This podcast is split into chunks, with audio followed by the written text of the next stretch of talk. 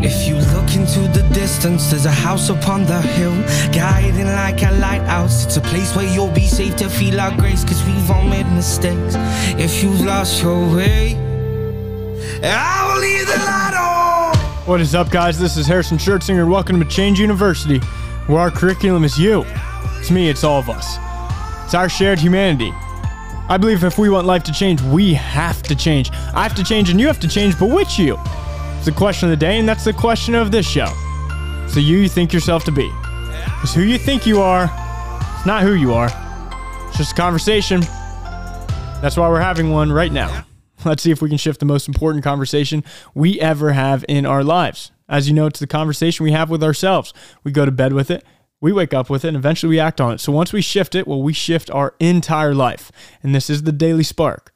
So we look at one quote, one concept, one question. It's something for us to look through, because when we look through a new lens, we see a new life. And that's the opportunity we have today.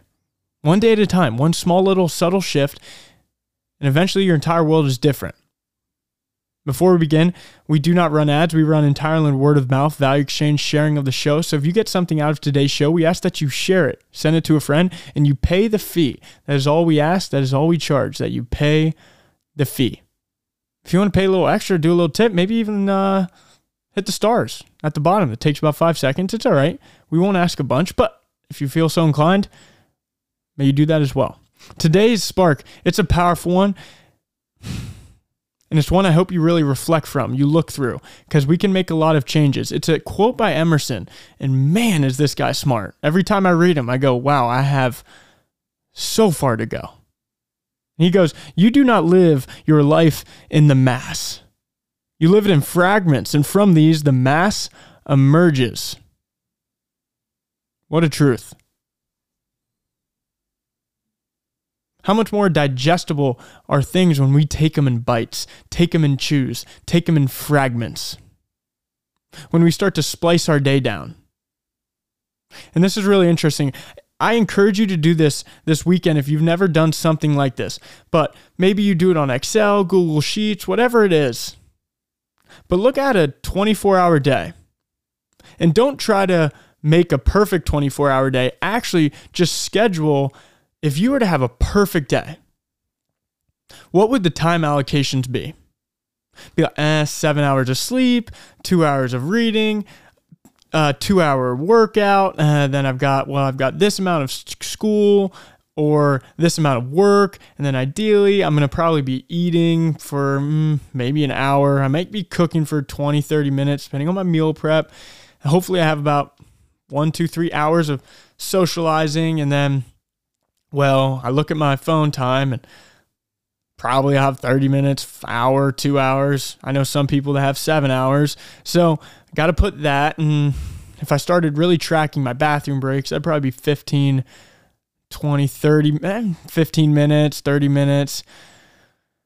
Driving. Okay, that'd probably be about. So the point is, you want to really start to put out the time frames of what you think your day consists of, all of it. Put out a day, a dream day. Maybe even if you were like, hey, I want to start practicing an instrument, so I want to actually have 30, 40 minutes of practicing that instrument. I also want to learn a new language. So ideally, I would be able to budget about an hour to learn that language. And then I also want, so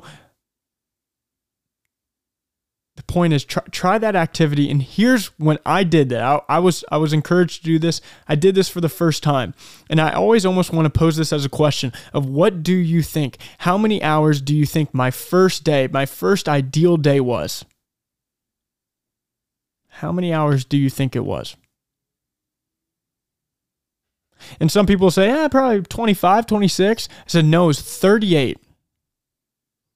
I had 38 hours of things I wanted to do and thought I would have to do. And I wasn't even close to a 24-hour day. That's how disillusioned I was. That's when the fire was really lit under my ass of actually how efficient we have to be in life if we truly want to get done all we want.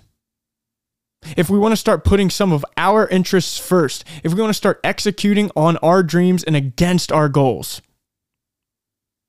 But a lot of us are so disillusioned for actually the time it takes, the fragments of life that come together and make this mass. We look at the mass and all of a sudden we go, oh, I can do it. I've got time. And then I've also got time to somehow sit on my phone and look at Instagram, look at TikTok, look at YouTube, whatever, and talk bullshit with my friend, whatever. The point is we're so often disillusioned with time.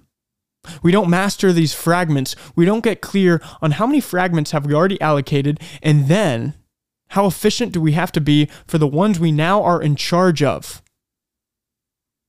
And when I did this exercise, it wasn't like I did it 3 years ago. I literally did it the last week of 2022, where I thought I was a pretty diligent, disciplined executioner. Like you've listened to listen to the podcast, right? That was that version of me who's planning out this day. Well, I want 7 hours of sleep and I'll probably be meal prepped. So it'd be 30 minutes of cooking. I eat pretty efficient. Like I literally tried to construct a 24-hour day and I had a 38-hour quote unquote dream day. And I wasn't putting in BS, but that's how disillusioned I was. That's how much I had to cut off. And some of us are not relentless enough with these fragments, with our time allocation. Understanding the mass is emerging from the fragments. And so which fragments are the most important? That's what I want to focus on today, because there are some that if we maximize, if we truly take charge of, it will be a very solid foundation for us to stand on. And I was always taught if we want to master the day, we must master the rising and setting sun. We have to take a hold of days and not let, whether it be a downward spiral, seep into another day. Sure, I might have a bad moment, but I would be damned if it actually goes into my tomorrow. Why? Because I get to pattern interrupt it right at the end of the day. I get to reorient, refocus, re-engage, reevaluate. And then as soon as I wake up, I get a relaunch right into a new day.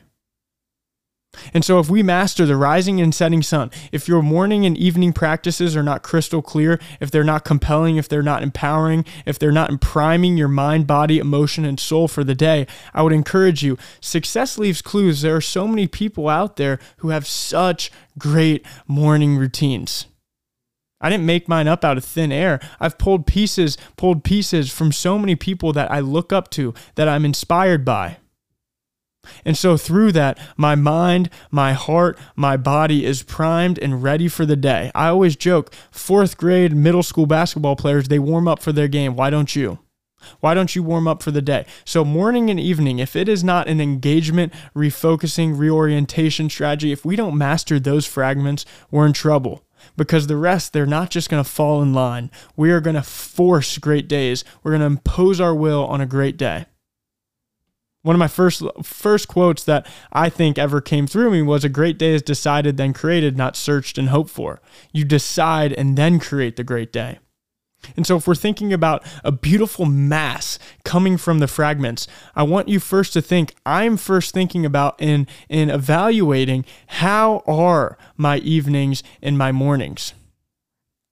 Is there ever a bit of self-sabotage where I snooze the alarm, I stay in bed, I misjudge my priorities? I want to start to think about that. But here's the powerful one. Here's the one where I think we go from being average to good to good to great. Here's the one great people are excellent at. And that is these moments of transition, the fragments of transition. Going from one part of your day and not letting that energy seep into the next. Reorienting your mind, refocusing, asking yourself a priming question, maybe getting the heart rate back up, drinking some water, taking a few breaths. I've studied a few people, they would just completely change their clothes. They have some clothes that, it's like having pajamas and not being consciously anchored to it's time to sleep, it's time to get rest. Well, some clothes, that's anchored to it's time to get my energy up, it's time to refocus, it's time to get my mind aligned with my goals. And that's been one of the biggest pivots to my later college self is I'm not going to allow the energy I had at lacrosse practice to go into my days at class. And when I get back from class, I cannot let that irritated, because I'm not a huge school person, I cannot let that version of myself dip into now the work that I'm passionate about, now the projects that I'm passionate about. I have to be excellent at those moments of transition. How am I going to now spike my energy and be great for my friends, be great for my family, be great for the projects and goals and dreams and businesses that I have? How am I going to completely break myself off from that old energy and renew myself? Because if we allow ourselves to just drag ourselves through the day and think it's one big clump, one big mass, and we don't see the fragments, again, I, for some reason, always say this line, we're in trouble. We're in trouble. And so can we see the beautiful masterpiece is going to be brushed one stroke at a time? So is this beautiful mass that we're putting together of a life. It's mastered and built and painted and constructed through the fragments. And so I'm encouraging you to look at those two because they're simple. And when we're heading in, we're not heading in, we're in 2023. I want to master those. Rising and setting sun. Rising, the moon and the sun, we got to master that, right? Beginning and end of the day, we have those owned, we have those mastered, we have those already taken off the table. Those are compelling, those are pulling me into my dream. But the transitions, I wonder if you can get better at those. I wonder if you can start to get very intentional in the way that you are completely reorienting, refocusing, and engaging in the moment and not allowing anything you've done in the past to influence it. Because one day you'll get home from a long day of work. One day you'll get home from a tough practice or a long day at school and you are going to be a weak person. You are not going to have an empowered life if you allow that day to completely just run yourself all the way into the bed, run yourself all the way into the couch, run yourself all the way to the TV. There's so much more to life. And that's what I believe the invitation always is. There's more. There's more. And so would you accept the invitation to even fight for it, to fight for more by looking at these fragments in a much more intentional fashion, to not allow yourself to say, yeah, this is the type of life I'm going to live. I'll close the curtain at this moment. No, there's more. So I wonder, are we going to be willing to fight? That's what I want to continually ask myself when I look at these fragments. Are there some that I'm just tossing off? I'm just brushing off. Because if I want the mass to come together like I did when I had the 38-hour day, I had this big dream, these big goals. I want to stuff all of this into the day. We will sometimes have to get very relentless with our time, very relentless to where we allocate our attention, very relentless to what we do with these fragments that we are given. And so that's what I encourage you to think about. We do not live our life in a mass. We live it in the fragments. We live it in the moments. And a lot of these moments are reoccurring. And the ones that we can take charge of, I encourage you, I invite you because I invite myself. Let's take charge of them. Let's be excellent at them. Let's take pride in them. Take pride in your practices. Take pride in the investments of self. This is not high school or middle school anymore where it's time to be shy of being the smart person. No. Personal excellence is something to be proud of, so I encourage you to do the same. To truly be proud of what you do and how you invest in yourself. Because it's such a joy for me to walk with you guys. And I feel you fighting alongside of me. Stretching and going for more alongside of me.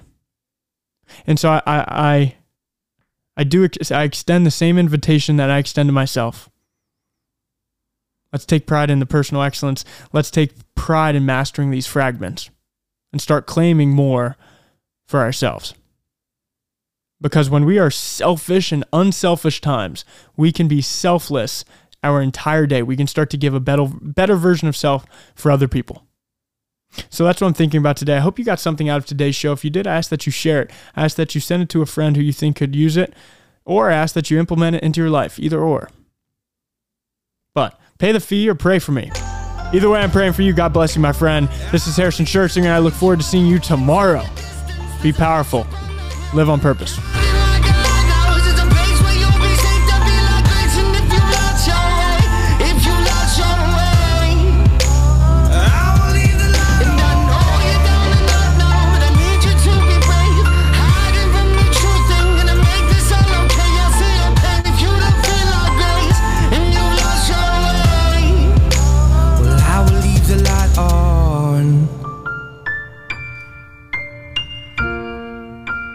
I will leave the light on, 'cause I will leave the light on.